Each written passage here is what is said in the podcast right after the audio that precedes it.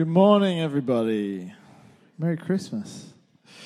Um, so, as as last time, Mum and Dad asked me to share something for Christmas, and so I said that I would be happy to do that.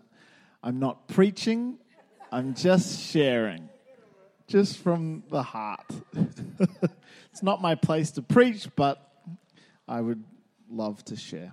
So, uh, why don't we pray and then then I'll just start talking.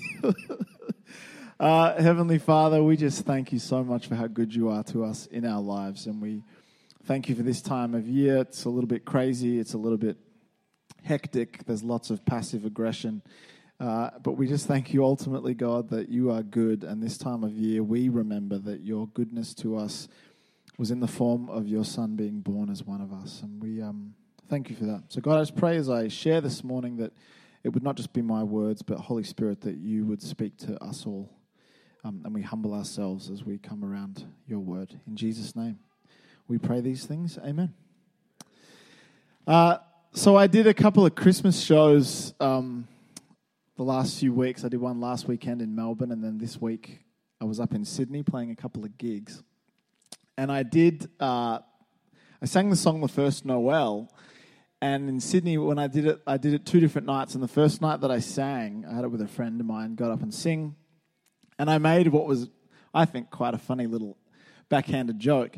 Uh, before we sang the first Noel, where I was like, you know, um, my friend's going to sing this with us, and this is one of my favorite Christmas carols. It's um, and, was, and then I, the joke was just literally wasn't planned. I was just like, oh, you know, and it's kind of funny because I don't think anybody really knows what it means.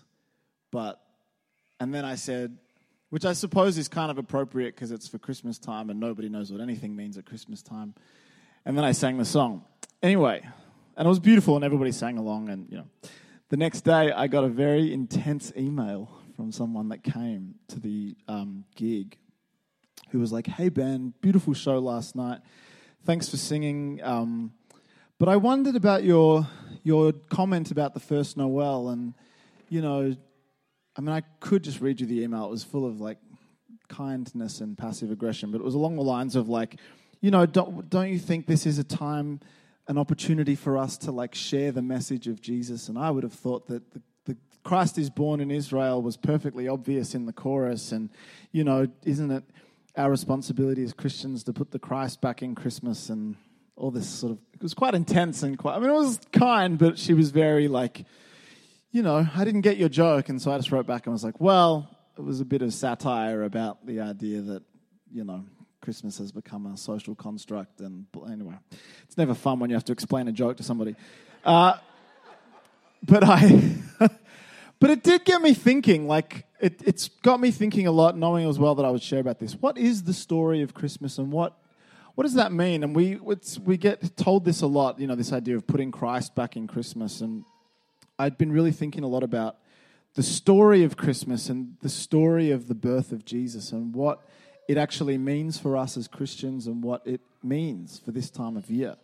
Um, because I think as disciples, you know, once we believe in God, I think that we are given two instructions really when it comes to story, the story of the Bible.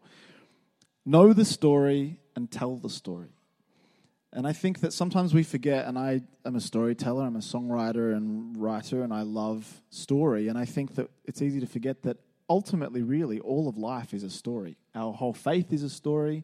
The Bible is ultimately story. Even when it's letters, they're letters that are written in the context of people in a story. Um, even if it's poetry, it's poetry that's telling some kind of story. Uh, and I think it is our responsibility to know what's the story and then to be able to tell that story.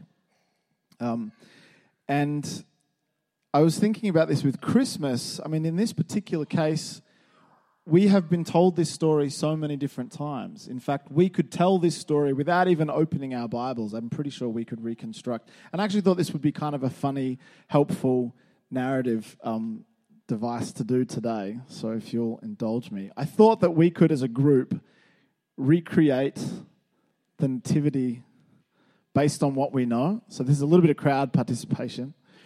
Um, so let's start off. What's our setting? Give, just put your hand up and feel, or just call something out. Where are we? We're obviously in a gymnasium with some beautiful lights and fake Christmas trees, but otherwise, uh, in the beginning of our story, this is the Christmas story. What do we know? Don't have to look at your Bibles. Think of all the songs, all the paintings you've seen, all the films you've watched. Okay, I'll help you. We're in Israel, and it's 2,000 years ago, give or take. Uh, we're in the town of Bethlehem, and who are our main characters of our story? Okay, Mary and Joseph. There we go. So we need, let's get a Mary, let's get a Joseph. Let's, well, why don't we go with people that were already doing it?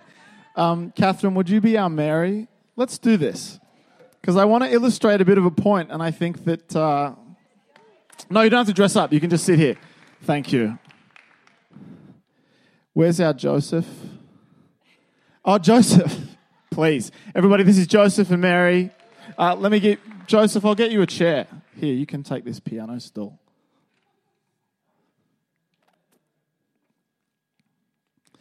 All right. I always love doing this. I love remembering that the Bible is ultimately a story. I mean, even in Hebrews, it calls Jesus the author of our faith, the author and finisher of our faith. So let's tell this story. Joseph and Mary, what else have we got? Let's flesh it out a little bit. Where are they? They're in a stable. Okay, that's good. Well, we don't we won't reenact the stable, but we'll, here's your manger. It's just the building blocks of what we're doing. Uh, what else? Think of the songs that we know. What else is in the stable? Animals, perfect. What kind of animals? Donkeys and sheep. Would you like to be a donkey? You're a donkey. So this is our donkey. You can just stand here. Hey, you said it. Any other animals? What do we know? Oh, thank you. This is perfect. This is sheep. Okay, good. Who called out sheep? You're a sheep. I'm sorry, you're up. what else? What else? Thank you. You can. You don't have to. You don't have to act like a sheep. You can. That's why Kevin. No, please. You can. You. This is on you as far as how much donkey you want to do. Uh, what else have we got? What else have we got? There's a cow. Would you like to be a cow, Ada? Please. Thank you, everybody. This is our cow. Smaller than the sheep. Little known fact in Bethlehem cows were smaller than sheep. Um, what else? What other elements are missing from our story? Let's just pick some of the, in terms of the setting. Okay, you're getting a little deep on the plot there. We'll, we'll hold off on the census for a second. Uh, what about up in the sky? There was a star. Thank you. Does anybody want to come and stand here and be a star?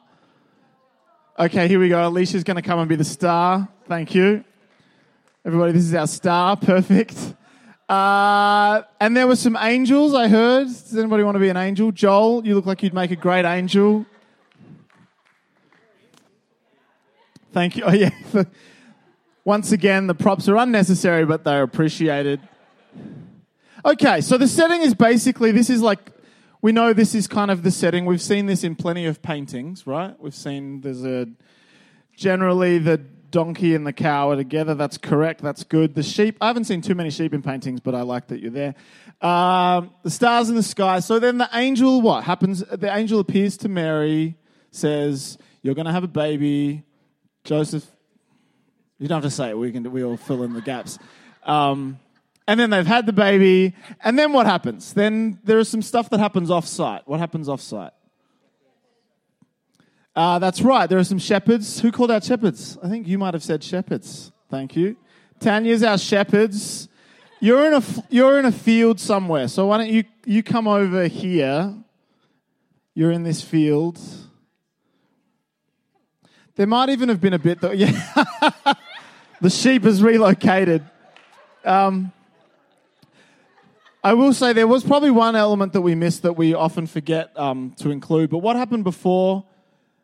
You were right to highlight the census, but when you guys arrived in Bethlehem, what's the part of the story that we know happened? There was no room at the inn. They knocked on doors. So let's just, that was our pre- prologue uh, to this story. Okay, so then some angel appears to some shepherds, and the shepherds get excited and come. So you just walk over Great. The sheep is playing multiple roles. This is very appropriate. Uh, and then what, what was the next thing that happened? Stars. Yeah, who called out wise man? Nobody wants to participate. Sandra's our wise man. Sandra, it's your big moment. Everybody, this is our wise man. Please. Now, are you a king? Are you a wise man? Who knows? Who's to say? The song says, We Three Kings. Paintings depict uh, three kings. A lot of paintings and artists actually gave them names Balthazar, some other thing. Um, they were in in in art they're portrayed as like an African king, an Asian king, and a Middle Eastern king. Um, and if you look at like paintings and things from the era, from the era, from the medieval times when they would paint the nativity a lot, um, they would often, they were always showed the three kings, and one of them was always African because they were trying to rec- um, cover all of the parts of the known world at the time. So these guys saw the star, made their way in, and we three kings of Orient are, um, give their gifts of gold, frankincense, and myrrh. And that's generally the story that we know. Have I missed anything major? I mean, there's there's, a, there's other like Game of Thronesy political things that happen around the outside, but otherwise, do we all feel comfortable with the beautiful nativity scene that we have created? Okay, good. You guys can all take your seats again. Thank you. Please give a hand to our players. Wonderful. Thank you very much. So here's the thing. I think it is really our responsibility to know the story and tell the story. And what I want to do is actually look at certain elements of this story and then just pick the most simple, what I think is largely the most profound thing about this Christmas story for us as, Chris, as Christians. In, in the telling of this story, what do we tell people about it? Why is it important? Why does it mean something to us? Why should it mean something to anyone? Uh, a couple of things that are really interesting. Um, if you look at like if you listen to songs or if you look at the paintings and things of the of this scene, uh, in some paintings they're in a cave. Interestingly, they have Mary in a cave. In some paintings, they have lots of other people present at the birth. Um, and if you listen to songs, we get told about you know the cattle are lowing and different things. Um, there's all these elements of the story that we in our minds are very present and prescient and they we all feel like we know the christmas story based on these different things. But what we want to do now is actually look at what happened. So if you want to look in your bibles we're going to move back and forth between luke and matthew because in the gospels we're only really given two versions of the birth story of Jesus. And remembering that the Gospels are also written by storytellers. The Gospels were written by guys who'd spent time with Jesus, and then at the end of their time with him, they looked back and thought, I need to tell everybody the story that I know, and what am I going to tell? What am I going to focus on? If you were going to tell, I mean, all of history is like this. All history books are written by people that pick certain events and choose to dwell on those events and we tell some stories and we don't tell others. I mean, even the fact that we're hearing about an angel appearing to Mary, how could Mark, Matthew, or John have poss- or Luke have possibly known about that unless they had been told and they were choosing to tell? You know, with Matthew and Luke, most of their gospels are about times when they were actually with Jesus, whereas this particular story, they obviously weren't there. So they're telling us, they're choosing to open their gospels by telling a story in a reflective way. If you're going to tell me about your day, you probably wouldn't tell me every single detail. You would pick certain things that were important to you and that stood out to you. So I highlight that just because there are certain details that stood out to them and therefore they should stand out to us. But let's let's start at the beginning. So Luke chapter 1 verse 26. Uh, and it says this. i am going to read out all of it because our responsibility as Christians is to know the story so that we can tell the story. So, in the sixth month, God sent the angel Gabriel to Nazareth, a town in Galilee, to a virgin pledged to be married to a man named Joseph, a descendant of David. The virgin's name was Mary. The angel went to her and said, Greetings, you who are highly favored, the Lord is with you. Mary was greatly troubled at his words and wondered what kind of greeting this might be. But the angel said to her, Do not be afraid, Mary. You have found favor with God. You will be with child and give birth to a son, and you are to give him the name Jesus. He will be great and will be called the Son of the Most High.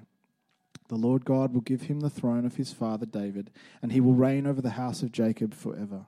His kingdom will never end. How will this be? Mary asked the angel, since I am a virgin. The angel answered, The Holy Spirit will come upon you, and the power of the Most High will overshadow you. So the Holy One to be born will be called your Son of God, called the Son of God. Even Elizabeth, your relative, is going to have a child in her old age, and she who was said to be barren is in her sixth month, for nothing is impossible with God. I am the Lord's servant, Mary answered. May it be to me as you have said. And then the angel left her. So the angel appears to Mary. You all heard. I don't need to recount that story. Uh, I won't read the full thing, but basically, what happens next is Mary then, full of joy, goes to visit her relative Elizabeth. And the Bible tells us that Elizabeth, who was also heavily pregnant by miracle because she was too old to have kids and was barren, but had a baby inside her, which we, would become John the Baptist.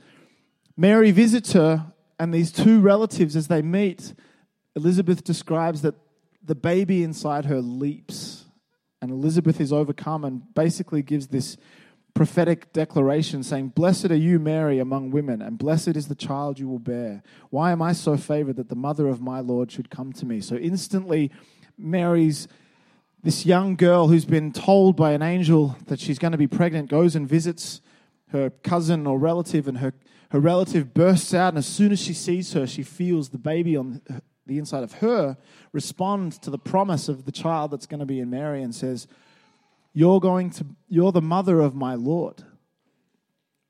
It's amazing. Uh, at the end of that, Mary gives this beautiful song where she says, My soul glorifies the Lord, my spirit rejoices in God, my Savior, for he has been mindful of the humble state of his servant. From now on, all generations will call me blessed. And she goes on to say many amazing things. Mary stayed with Elizabeth for about three months and then returned home. Uh, around this time, we're going to jump now back to Matthew chapter 1, verse 19. Because around this same time, an angel appeared to Joseph. In 19, it starts uh, because Joseph, uh, because Joseph, Mary's husband, was a righteous man and did not want to expose her to public disgrace, he had in mind to divorce her quietly because she had come to him basically saying, I'm pregnant and I'm going to have a baby. And it was by the Holy Spirit. And Joseph, being any normal human being, was like, Oh, I bet you're pregnant. But he was also a very kind and righteous man, so he wasn't going to shame her. But after he had all these thoughts, an angel of the Lord appeared to him in a dream and said, Joseph, son of David, do not be afraid to take Mary as your wife, because what is conceived in her is from the Holy Spirit. She will give birth to a son, and you are to give him the name Jesus, because he will save his people from their sins. All of this took place to fulfill what the Lord had said through the prophet that the virgin will be with child and give birth to a son. They will call him Emmanuel, which means God with us. When Joseph woke, he did what the angel of the Lord had commanded him and took Mary home as his wife. But he had no union with her until she gave birth to a son, and he, and he gave him the name Jesus. Now we're going to skip to Luke chapter 2, verse 1. So, so far, the beats of our story an angel has appeared to Mary, this young woman, and said, You're going to be pregnant. At the same time, an angel appears to her husband Joseph and says, Don't worry, when your wife says she's pregnant and you know it's not yours, it's actually from God. She then visits her relative Elizabeth and says, I'm pregnant, and Elizabeth already knows because the baby on the inside of her leaps for joy. And then in Luke chapter 2, we are told about the way that they actually gave birth. In those days, Caesar Augustus issued a decree that a census should be taken of the entire Roman world. This was the first census that took place, etc., etc. Everyone went to his own town to register. So Joseph took Mary back to the, his own hometown. Joseph also went up from the town of Nazareth in Galilee to Judea to Bethlehem, the town of David, because he belonged to the line to the house and the line of David. He went there to register with Mary, who was pledged to be married to him and was expecting a child. While they were there, the time came for the baby to be born, and she gave birth to her firstborn, a son. She wrapped him in clothes and placed him in a manger, because there was no room for them in the inn. And then we'll keep going. And there were shepherds living out in the fields nearby, keeping watch over their flocks at night. An angel of the Lord appeared to them, and the glory of the Lord shone around them, and they were terrified. But the angel said to them, Do not be afraid. I bring you good news of great joy that will be for all the people. Today in the town of David, a Savior has been born to you. He is Christ, the Lord. This will be a sign to you. You will find a baby wrapped in clothes and lying in a manger. Suddenly, a great company of the heavenly host appeared with the angel, praising God and saying, Glory to God in the highest, and on the earth peace to men on whom his favor rests. When the angels had left them and gone to heaven, the shepherds said to one another, Let's go to Bethlehem and see this thing that has happened. So they hurried off and found Mary and Joseph and the baby who was lying in the manger. And when they had seen him, they spread the word concerning what they had been told about this child. And all who heard it were amazed at what the shepherds said to them. Mary treasured up all these things and pondered them in her heart. The shepherds returned, glorifying and praising God for all the things that they had heard and seen, which were just as they were told. And now, one last moment of our story. Back to Matthew 2, verse 1. After Jesus was born in Bethlehem in Judea, during the time of King Herod, Magi from the east came to Jerusalem and asked, Where is the one who has been born King of the Jews? We saw his star in the east and have come to worship him. When Herod heard this, he was disturbed, and all of Jerusalem with him. When he had called together all the people's chief priests uh, and teachers of the law, he asked them where the Christ was to be born. In Bethlehem in Judea, they replied, for this is what the prophet has written. We'll skip a little bit ahead. Herod called the Magi secretly and found out from them the exact time that the star had appeared. He sent them to Bethlehem, saying, Go and make careful search for the child. As soon as you find him, report to me, so that I can also worship him. After they heard the king, the Magi went on their way. The star they had seen in the east went ahead of them until it stopped over the place where the child was. When they saw the star, they were overjoyed. On coming to the house, they saw the child with his mother Mary, and they bowed down and worshipped him. They opened their treasures and presented him with gifts of gold, of incense, and of myrrh. And having been warned in a dream, they never went back to Herod to tell him what they had found. So that's the story. I know it's a lot of reading, but it's very interesting to me reading this back. Do you ever like, have you ever been a fan of a book and then the book gets made into a movie?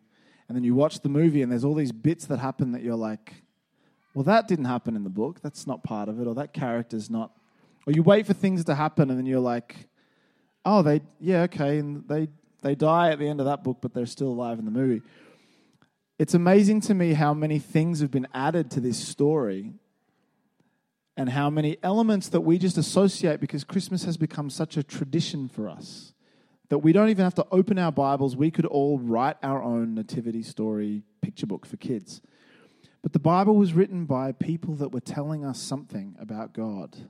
The Holy Spirit was on them, using them to tell the stories that they knew so that we could actually learn something about the God that we serve. And it is our job as disciples, as true Christians, to know the story so that we can tell the story.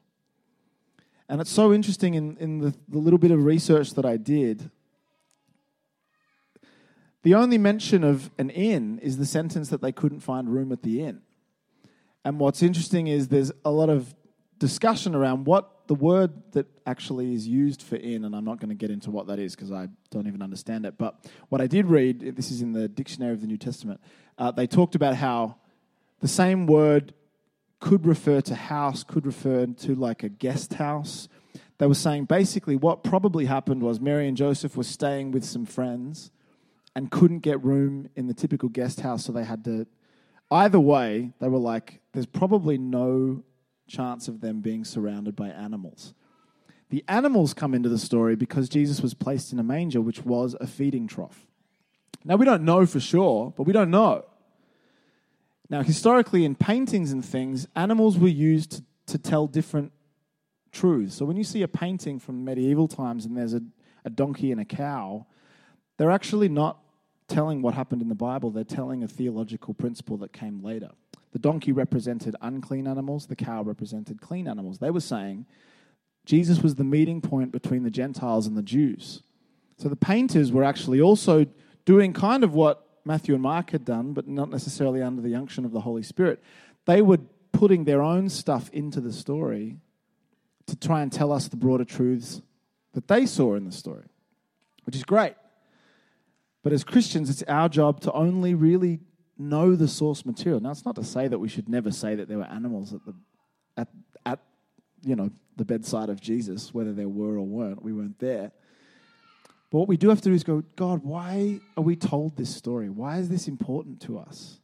And I think that we live in a time when there are too many giant empires being built on people's thoughts and ideas that aren't necessarily based on the Word of God. And if our faith is to survive, and if we're going to say things like put the Christ back in Christmas, we have to know what does that mean? Do you mean put the baby back in the manger surrounded by animals? Because if you do, then there's a flaw with some of what you're saying. Uh, the other thing that's sort of interesting, and these are just details, but again, it's, it's stuff for us to look at and then step back and go, okay, God, what are you actually saying with this story? Luke doesn't say anything about the, the Magi, and Matthew doesn't say anything about the shepherds. So it's quite possible that they didn't all happen on the same night. In fact, it's quite probable that they didn't happen on the same night that actually the, the Magi came months later through Bethlehem to look for Jesus. It's possible, we don't really know. But again, even the fact that, you know, in paintings and in songs we call them kings, but the Bible doesn't call them kings. These are just there's subtle differences, but this is what I'm trying to get at.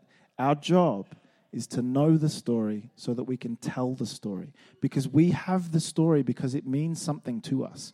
And if we start adding all these extra things, I don't know if anyone's seen, I, this is probably not the right crowd to confess this to, but if anyone's seen the Book of Mormon musical, it's highly offensive, but it's all about this idea of a guy who doesn't actually know anything um, of a Mormon, a young kid who goes to be a Mormon missionary in Africa. He literally doesn't know anything about his Bible, so he just makes stuff up and then the entire community of African people just live off what he makes up. And it's satirical and it's ridiculous and it's highly offensive and full of swearing, so don't go see it. But, uh, but the principle is very interesting for us, especially in an age when we're constantly bombarded by different people saying different ideas. What's the story? What is the Christmas story? What are we told? Um, you know, the date is an interesting one. 25th of December, who knows why it's on the 25th of December? There are so many different ideas around that. And listen, I'm not trying to like dismantle Christmas for you. What we're doing is recognizing the things that we've constructed and then getting to the core of God, why are we told this story? When I go out and tell people Christmas is important because I can't be bringing in things like, well, the 25th of December was, you know, maybe Constantine changed the date to match up with some other Roman festival. Maybe it's to do with the solstice. We don't really know. Some people, some churches, the Armenian church celebrates it on the 6th of January. We don't, which is, they think, when the Magi approached um, Jesus. What else have I written here? Uh, yeah, it was interesting. Just one of the quotes in the in the dictionary of the New Testament that I was reading that just said the idea of Mary and Joseph being cast out from civilized accommodation and taking up temporary residence in a barn is probably based on a misunderstanding of the text. And again, not to just ruin the way that we can still set up our nativity scenes and things, but when we share about how good our God is and what He's done for us, let's know what He's done. Let's pin down exactly what he's done. So, what are we left with? There's a lot in this story. There are so many things. Firstly, the virgin conception is unbelievably important for us as Christians. It's a key, a cornerstone of our faith. In fact, up until then, in no other historical kind of legends or narratives in any of the mythologies and writings at the time had a, had a spiritual conception ever been written about. This was the first time recorded that the idea that God conceived with a human being. That was a, that's a revolutionary and important idea because it means that Jesus was not the result of two people. It means that he was some kind of divine intervention in the affairs of men. I also love to think like, what must the angels have thought? Like, what did it look like from the angels' perspective? Like, I mean, we don't really know what the spiritual realm and the looks like, or what the physical realm looks like to people, you know, angels and heavenly beings. But I just kind of love the thought that they're out in the fields, but they probably could they see Jesus? Like, does he look like anything to them in the spiritual realm? Were they like, "Sup, Jesus, shepherds"? Like, I don't know. That's just the way my brain works. To me, this is the most profound thing about the Christmas narrative. And listen, I do think historically, for whatever reason, society and culture has kind of picked certain events throughout the year to tell us are more important than others. I think as disciples and as true believers, all of it's important. The death of Christ is important. The birth of Christ is important. The life and times of Christ is important. The afterlife of Christ is important. And I don't think that we should necessarily tie these things just to certain times of year. I think it's actually okay if the 25th of December is also just as much about family as it is about celebrating something on our in our Bibles because really we celebrate those things every day of the year in our Bibles. So we don't have to be offended if somebody's like, oh, I prefer to just put on holiday songs and sit with my family. That's like, hey, that's totally fine. If you ever want me to tell you the profound, beautiful story of when Jesus was born, I can do that. Uh, to me, the most profound thing is mm-hmm. this idea that of all the faiths in the world, all the different ways that people believe, some faiths talk about this idea of ascension, of enlightenment, the idea that human beings reaching out for something, somehow constructed a tower high enough to reach God. Or, you know, in the Buddhist tradition of like reducing ourselves and cutting ourselves off from the things that we desire and the things that we want. And you get to the point of reduction where you don't even feel love or pain or passion or anything. You're completely disconnected, and then you reach some kind of nirvana state and you connect with some kind of higher being. A lot of different faiths have this idea that it's on us to do something, to connect with God, to connect with spirituality. What I love about the Christmas story is that in the Christian faith, God made the move to connect with us. He did not say, He did not throw out some red carpet in front of us or build some ladder in front of us and say, climb this to get to me. He actually stepped down into our world, which to me is deeply profound, deeply offensive. Doesn't make sense, but it's incredible and it shows the grace and the character of God. And that's a huge thing that we learn in this story. I want you to do something. Everyone, close your eyes. I've made this point before, but I'm going to try and illustrate it in a different way. Everyone, close your eyes, and I want you to imagine a house. Just imagine whatever house, it can even be your house. Now, I want you to imagine a young woman. She's, let's say, 19 years old. I want you to give her a hair color. I want you to give her whatever kind of clothes she's wearing. With your eyes closed, just nod your head when you think you can see this woman. Yep. Now I want you to imagine a husband for this woman. Give him hair color, give him clothes, give him shoes. Can you see what kinds of shoes he's wearing? Okay, so your eyes are closed and you've just, in your mind, in your imagination, if you look around, are they in a house? You can see the house that they're in. Just nod. Okay, so you can see a fair amount of detail. So these people exist on some weird imagination plane. Now imagine if that couple were looking back at you, how would you try and communicate to them who you are in relation to them? With your eyes closed, they are real. They are real people. If I told you to tell them to walk to the left, they would walk to the left. If I told you to tell them to walk to the right, they would walk to the right. So, for all intents and purposes, even if they just exist in your imagination, they are, they are real. They have a hair color.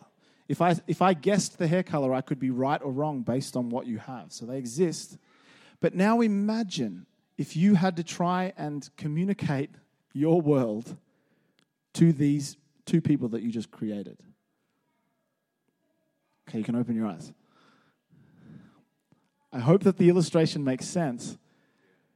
Imagine you as the person that just created. If I got you all to close your eyes again and imagine them, you would see the same two people because they are real. Your imagination has constructed brown hair or whatever it is, blue eyes, red shoes.